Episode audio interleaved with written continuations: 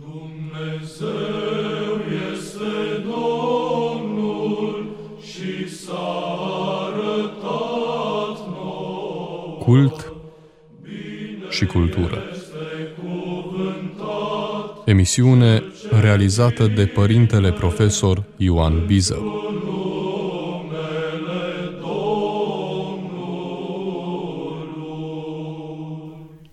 Dragi ascultători, îmi place să cred că măcar unii dintre dumneavoastră rețineți faptul că în cadrul ultimelor întâlniri am fost preocupați de istoria parohiei.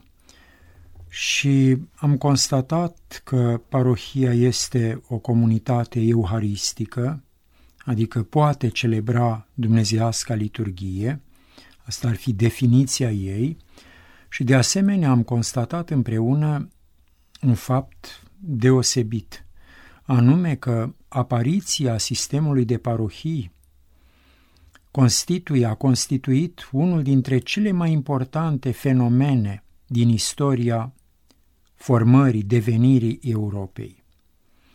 Știm că răspândirea învățăturii lui Hristos dincolo de perimetrul marilor centre urbane ale Imperiului Greco-Roman a dus la constituirea de noi biserici locale, apariția parohiilor însemnând extinderea Euharistiei unice, săvârșită sub conducerea episcopului, în tot cuprinsul geografic al unei dioceze. Bineînțeles că această extindere a Euharistiei n-a fărmițat în entități de sine stătătoare trupul unic al lui Hristos, adică biserica. De obicei, comunitățile euharistice sau bisericile locale din epoca primară aveau mai mulți preoți, care formau așa numitul presbiterium, adică sfatul sau soborul sau consiliul episcopului. Aceștia, preoții, săvârșeau actele de cult împreună cu episcopul, dar și singuri, atunci când se întâmpla ca el să nu fie de față și erau numeroase astfel de situații. Când slujeau împreună cu episcopul, preoții ședeau de-a dreapta și de-a stânga lui, având loc pe scaunele sintronului, o alcătuire arhitectonică specifică bisericilor creștine din epoca primară, în formă de potcoavă, în centru fiind un tron mai înalt al episcopului și de o parte și de alta scaunele pentru preoți în timp ce diaconii stăteau în picioare. Episcopul acorda preoților mai înzestrați, se înțelege, dreptul de a predica învățătura de credință și de a catehiza pe cei care se pregăteau pentru primirea botezului. Iată așa a făcut Sfântul Ioan Gură de Aur, în vremea cât a fost la Antiohia. Era preot și în calitatea lui de preot celebra dumnezească Euharistie, învăța poporul, atunci a rostit celebrele omilii la Evanghelie de la Matei și de asemenea i-a pregătit pe catehumeni pentru primirea botezului. Ne-au rămas de la dânsul celebrele, celebrele sale cateheze baptismale. Iar când se întâmpla ca tronul episcopal să rămână vacant, ori în caz de absență mai îndelungată a episcopului, Soborul preoților prelua conducerea bisericii locale respective, păstrând astfel și legăturile firești cu celelalte biserici. Se înțelege că la alegerea unui nou episcop sau la întoarcerea episcopului canonic dintr-o călătorie misionară mai îndelungată, din exil sau din temniță, prezbiteriumul, adică Cinul preoților, soborul preoților trebuia să dea socoteală cu privire la modul în care și-a îndeplinit îndatoririle față de poporul lui Dumnezeu. Comunitățile creștine păstorite de preoții aflați sub ascultare episcopul, episcopilor care își aveau reședința în marile centre urbane ale Imperiului Greco-Roman și numai în astfel de centre, au început să apară încă de pe la sfârșitul secolului al III-lea.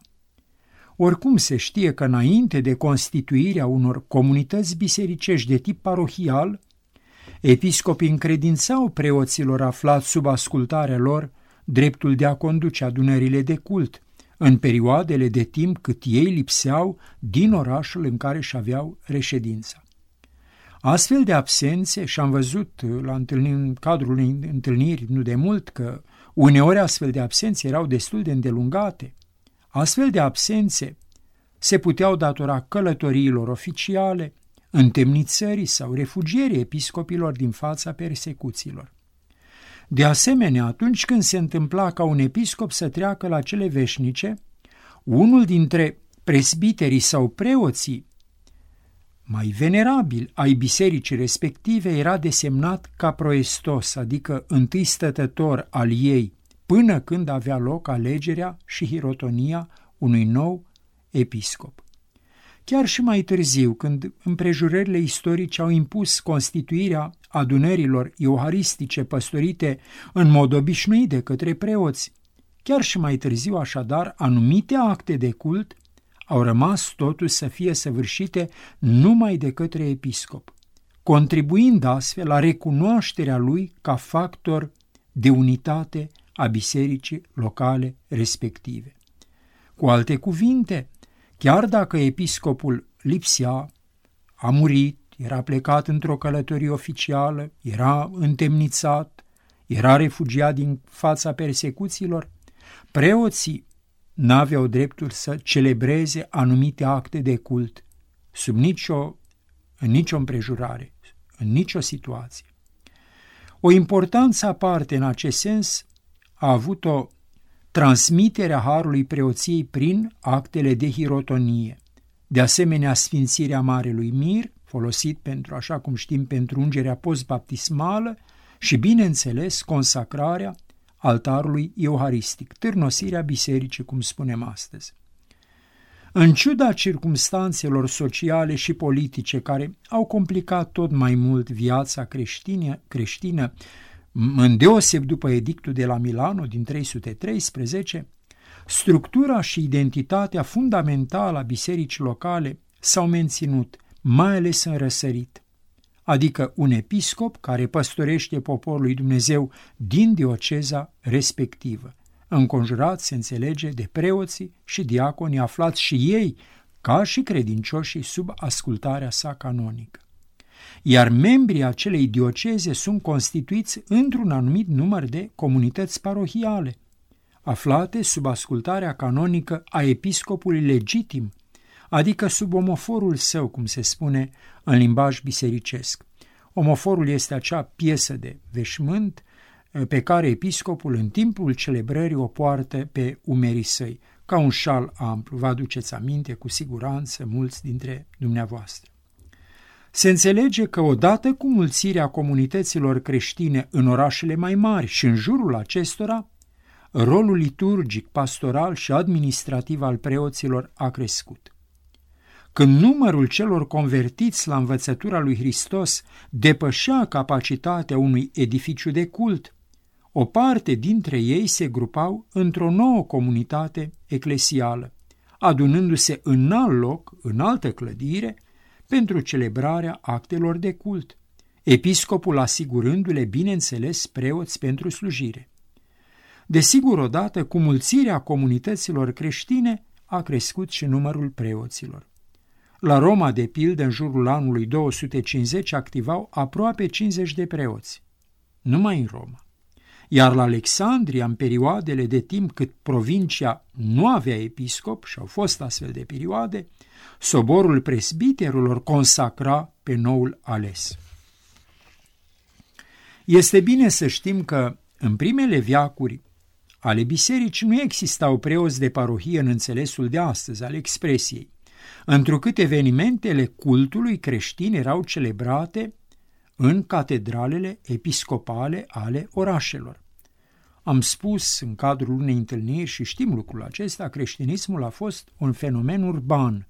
Primele comunități creștine s-au constituit în perimetrul marilor orașe, marilor cetăți ale bazinului mediteranean. Însă odată cu creșterea numărului celui botezat, atât la orașe cât și în afara acestora, catedralele episcopale n-au mai făcut față nevoilor liturgice și duhovnicești ale credincioșilor. fapt pentru care, deja pe la mijlocul secolului al III-lea, în marile orașele Imperiului Roman, pe lângă edificiile de cult episcopale, catedrale, cum spunem noi astăzi, au apărut și alte case de rugăciune în care se adunau credincioșii ce locuiau în vecinătate. Noile edificii de cult își aveau slujitorii lor, se înțelege, care săvârșeau sfintele slujbe cu binecuvântarea episcopului și în numele acestuia. Sfântul Atanasie cel Mare, de pildă, menționează un județ, suntem în secolul al IV-lea, menționează un județ cu 10 localități în care existau comunități creștine păstorite de preoți, aflat sub ascultarea episcopului de Alexandria.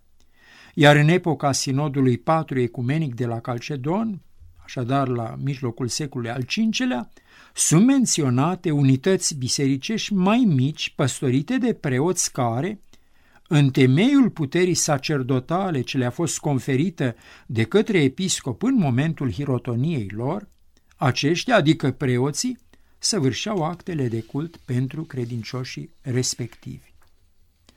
Creșterea numărului de comunități euharistice în lumea rurală, adică în afara cetăților, în afara perimetrului marilor orașe ale bazinului mediteranean, s-a datorat în deoseb faptului că populația convertită la învățătura lui Hristos, care trăia la periferia marilor orașe, dar și în localitățile din vecinătatea acestora, nu se mai putea aduna în catedrala episcopală din oraș, ci avea nevoie de propria sa casă de rugăciune și de propriul preot. De altfel, în această perioadă este semnificativ acest lucru, în această perioadă, numeroase temple păgâne au fost transformate în edificii de cult creștine. Potrivit mărturiilor documentelor, Începând cu secolul al IV-lea, s-a impus definitiv concepția că episcopul se deosebește de preot sau de presbiter numai prin faptul că are dreptul de a săvârși actele sacramentale prin care se transmite harul preoției de instituire dumnezeiască.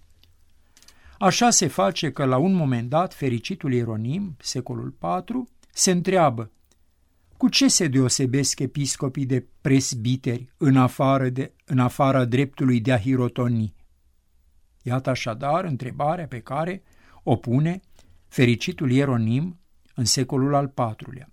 Iar Sfântul Ioan Hristostom în aceeași perioadă au fost contemporani, insistând asupra calităților morale pe care trebuiau să le aibă episcopii și diaconii, potrivit învățăturii pe care o dă Sfântul Apostol Pavel în acest sens ucenicului său Timotei, pe care îl rânduise episcop al Efesului, spune, așadar Sfântul Ioan Gură de Aur, după ce apostolul a vorbit despre episcop și a caracterizat pe ei, arătând cele pe care trebuie să le aibă și cele de care trebuie să se ferească, lăsând cinul preoților, a trecut direct la diaconi. De ce oare? se întreabă Sfântul Ioan Gură de Aur și răspunde, fiindcă nu este mai mare deosebirea între preoți și episcopi, căci și ei sunt însăcinați cu învățătura și purtarea de grija bisericii, iar cele ce apostolul le-a spus lui Timotei despre episcopi sunt potrivite și pentru preoți.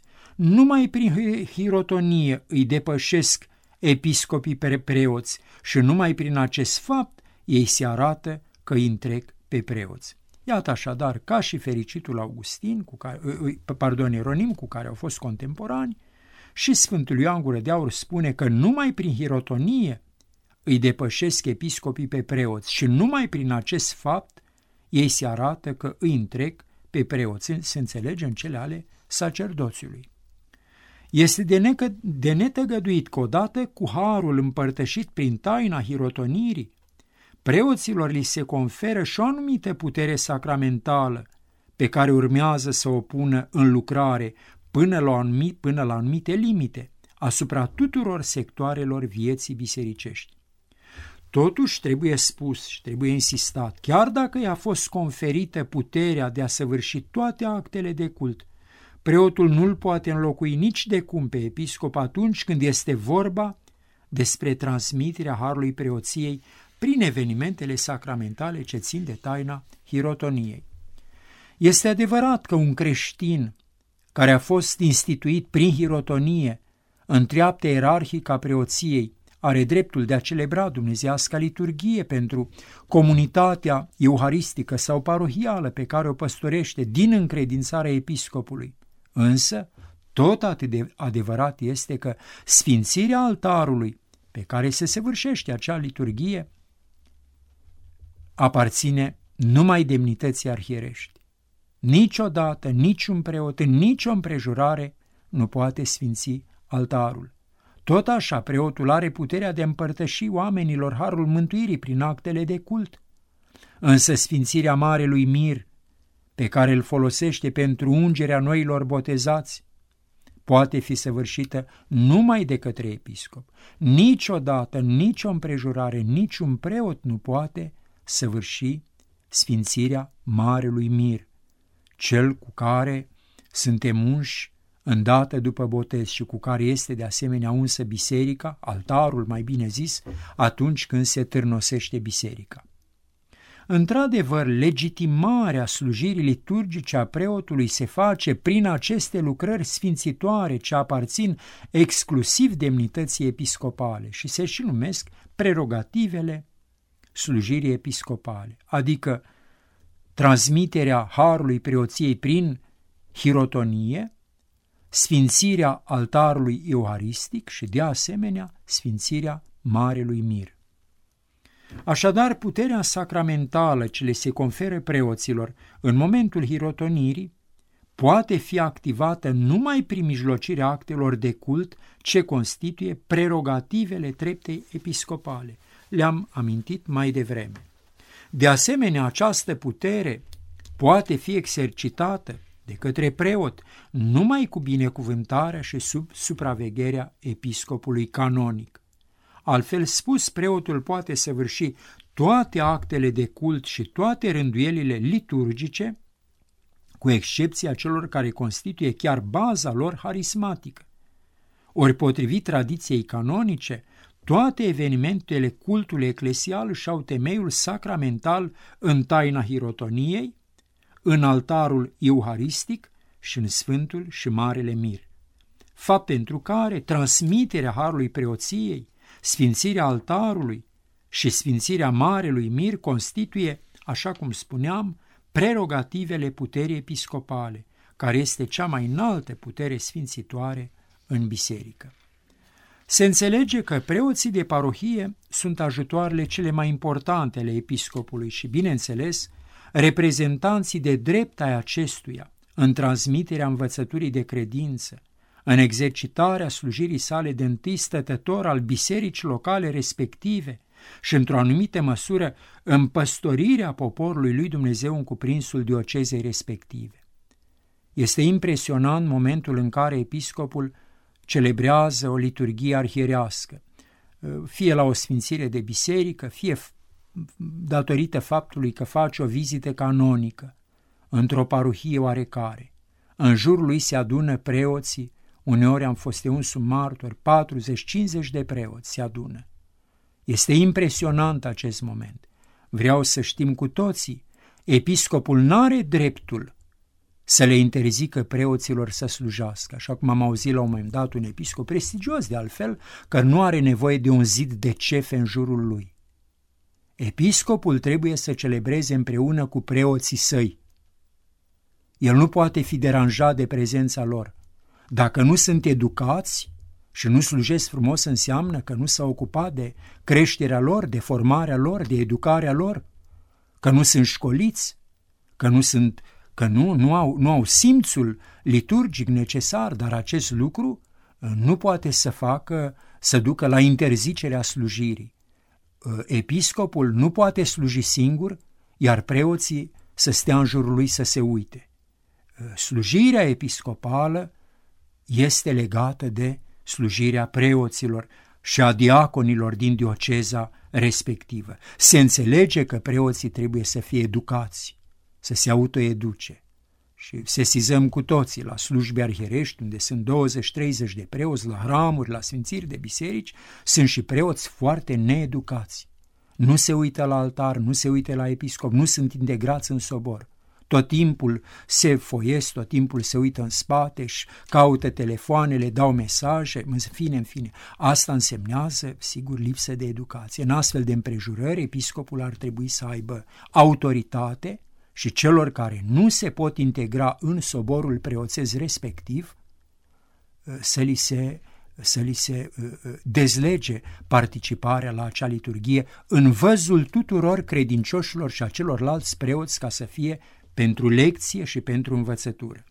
Îmi aduc aminte de părintele episcop Irineu, când slujea era foarte exigent se uita dacă preoții nu șoptesc, dacă sunt atenți, dacă uh, sunt prezenți cu Duhul, cu puterea, cu rugăciunea, cu comportamentul, cu veșmântul, cu toate. Episcopul este întâi stătătorul bisericii locale respective și părintele, dascălul, modelul, pilda și judecătorul tuturor preoților și diaconilor aflați sub ascultarea sa canonică. Așa cum o biserică locală nu poate exista fără slujirea episcopului, știm asta, tot atât de important este să știm că o biserică locală nu poate exista nici fără slujirea preoților și a diaconilor. Nu ne putem imagina ca la un moment dat un episcop să spună nu mai am nevoie de preoți, slujesc numai eu singur, în dioceza mea. Nu poate să existe o asemenea situație, așa cum nici nu poate să existe situația în care uh, soborul de preoți dintr-o dioceză ar spune noi nu mai avem nevoie de episcop, suntem hirotoniți, avem biserici sfințite, consacrate, avem dreptul de a săvârși liturgia, botezul și toate actele de cult, nu mai avem nevoie de episcop. Și episcopul și soborul de preoți și diaconi sunt absolut necesari pentru existența unei biserici locale.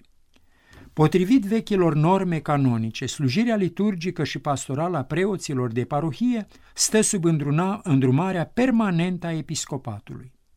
Trebuie spus totuși că această slujire are un caracter permanent, în sensul că nu este doar o simplă împuternicire pe care preotul ar primi-o așa, din partea episcopului, din partea bunăvoinței lui, în momentul hirotonirii sale și care ar depinde exclusiv de voința sau de capriciile episcopului.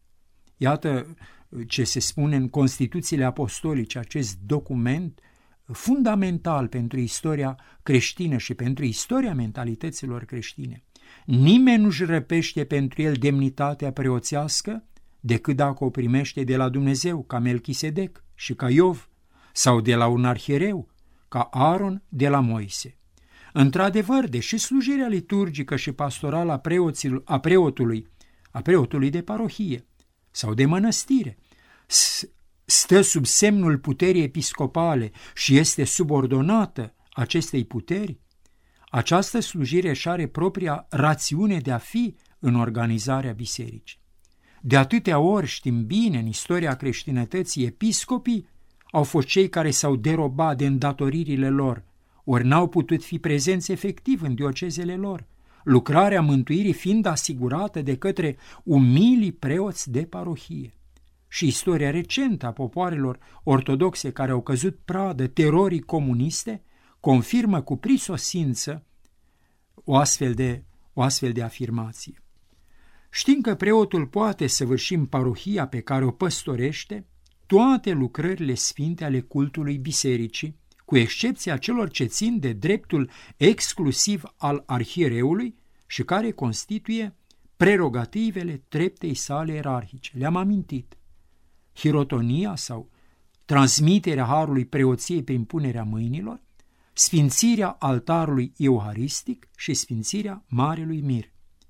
Ca purtător al harului preoției sacramentale care a fost conferit de către episcop și numai de către episcop prin actul hirotonirii, preotul este slujitor al mântuirii oamenilor și de asemenea este reprezentant sau continuator al preoției Mântuitorului Iisus Hristos și nu al episcopului. Este fundamental să știm lucrul acesta și noi preoții și episcopii de asemenea.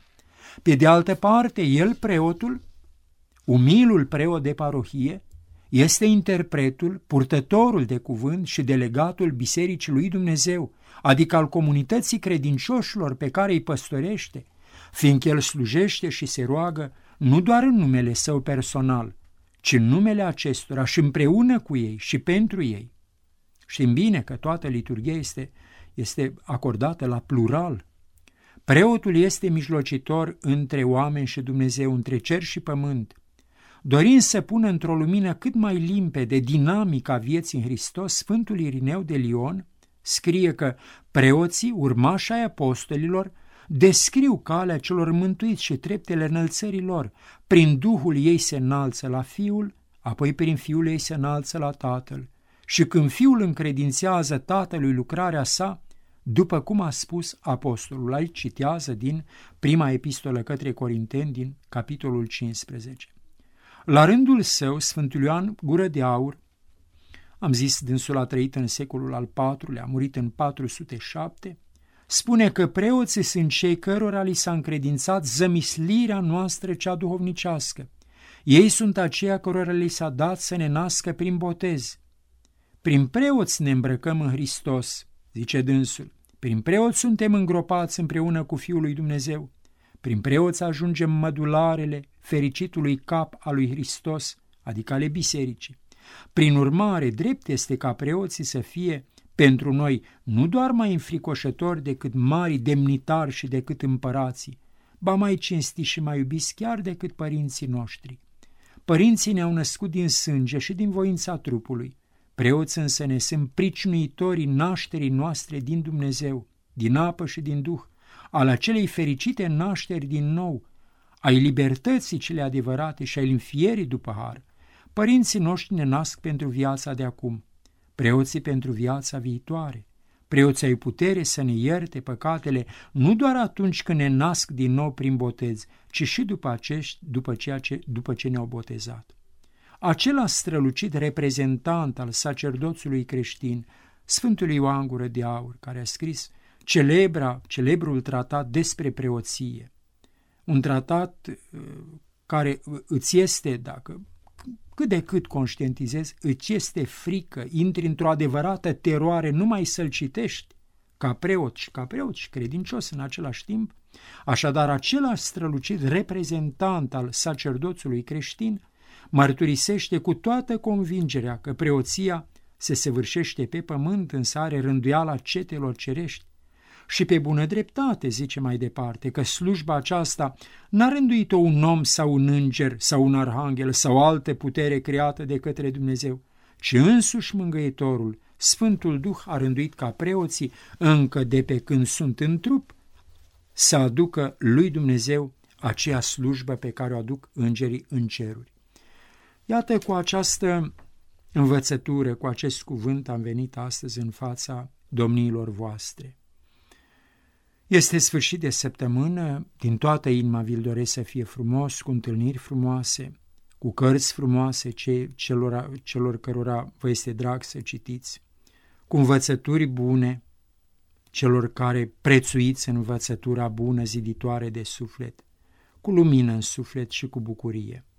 Să ne ajute și să ne ocrotească cel de sus și să ne mângâie în întristările noastre sănătate și bucurie tuturor. Dumnezeu este Domnul și s-a arătat nou. Cult și cultură.